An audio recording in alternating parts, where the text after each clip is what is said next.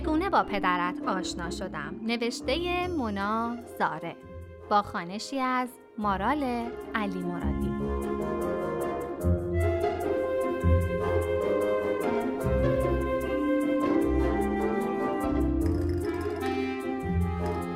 قسمت سیزدهم. نامه شماره دوازده به علاوه یک عاشق شدن در یک سوت.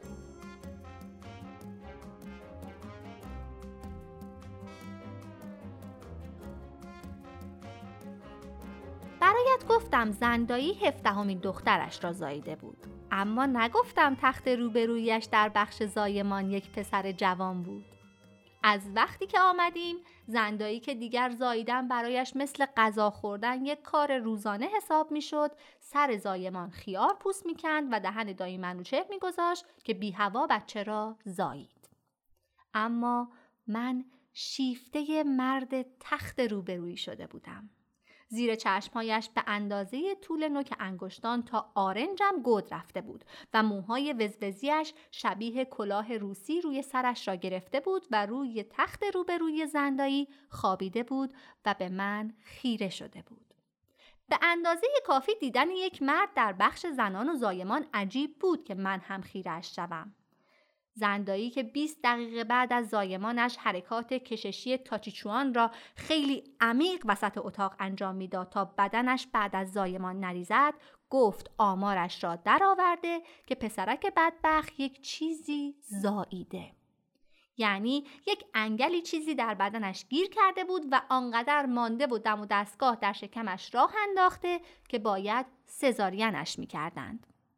و حالا افسردگی پس از زایمان گرفته. قبل از اینکه آن شانزده دختر قبلی دایمنوچ بریزند در بیمارستان و دکترها و بیمارها را درو کنند و تهمانده ای از شوهر هم برایم نگذارند کمپوت گیلاسم را برداشتم و رفتم کنار تختش. لباسش را تا روی شکمش کنار زده بود و بخیهایش را هوا می‌داد. کمپوت گیلاس را جلویش گرفتم و یک سوت بلبلی زدم. یعنی یکی از دخترهای دایی منوش گفته بود به جای آنکه اینقدر انرژی صرف مباحث ازدواج کنی با سوت بلبلی خودش می‌فهمد تمایل به شوهر داری. می‌گفت این نشانه ای بین پسرهاست. آنها خودشان می‌دانند. نگاه هم کرد و بعد از سوتم با صدایی که از ته گلویش توأم با یک بغز نهفته می آمد گفت با من ازدواج می کنی؟ سوت بلبلی فراتر از یک نخ بود. سیم بوکسل بود. معجزه بود. کمپوت گیلاس را دادم دستش و گفتم دهنتو شیرین کن. چشمهایش را قلمبه تر کرد و گفت دکتر واسه افسردگیم ازدواج تجویز کرده. نمی‌دونستم انقدر زود یکی سوت بلبلی می‌زنه. کی ازدواج کنیم؟ بعد از دوازده تجربه ناکام در ازدواج مغز و بدنم عادت نداشت یکی انقدر سری بخواهد من را بگیرد و از شدت هیجان شوهر پیدا کردن دندانهایم روی هم میلرزید از جایش بلند شد و زیر بخیهش را گرفت که دایی منوچ با یک پاتیل کاچی وارد اتاق شد با آن پاتیل کاچی آن شب زندایی اووردوز می کرد. من را که دید کنار تخت شماره دو ایستادم پاتیل کاچی را کوبید روی میز و آمد طرفمان. زن دایی منوچ دهن لغ که ای کاش سر زامی رفت داد زد منوچ منوچ اون سوت بلبلی زد خب بعد اون یکی هم گفت زنم شو. دایی منوچ قفل کرد و با شکم گندش نفس می‌کشید که بعد از پنج دقیقه خیره شدن به ما و خیس شدن چشمهایش گفت نامرد. چرا سب نکردی دخترای منم بیان ببینی کی قشنگتر سود می‌زنه آخه؟ دایی منوش در خانواده ما آخر غیرتی بازی بود.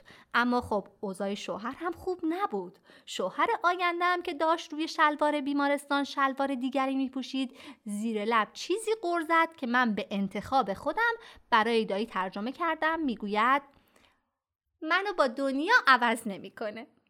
اما وقتی از اتاق بیرون آمدیم گفت که به دایی گفته دیگه این زودتر اومده بود. اسمش بهرام بود. رسما قصد ازدواج کرده بود و نقشه وسط نبود. می گفت بعد از یک شکم زاییدن انقدر جا افتاده هست که بتواند زن بگیرد.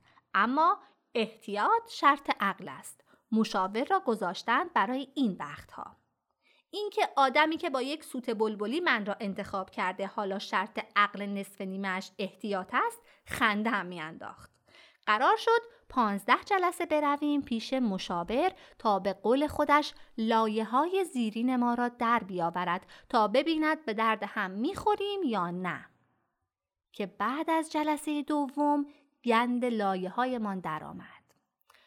آقای روانشناس اعلام کردند بهرام مفت هم نمیارزد برای شوهر بودن و حیف من است به پای یک افسرده که لای موهایش پرورش پشه را انداخته بسوزم و لیاقتهایم را لگدمال کنم.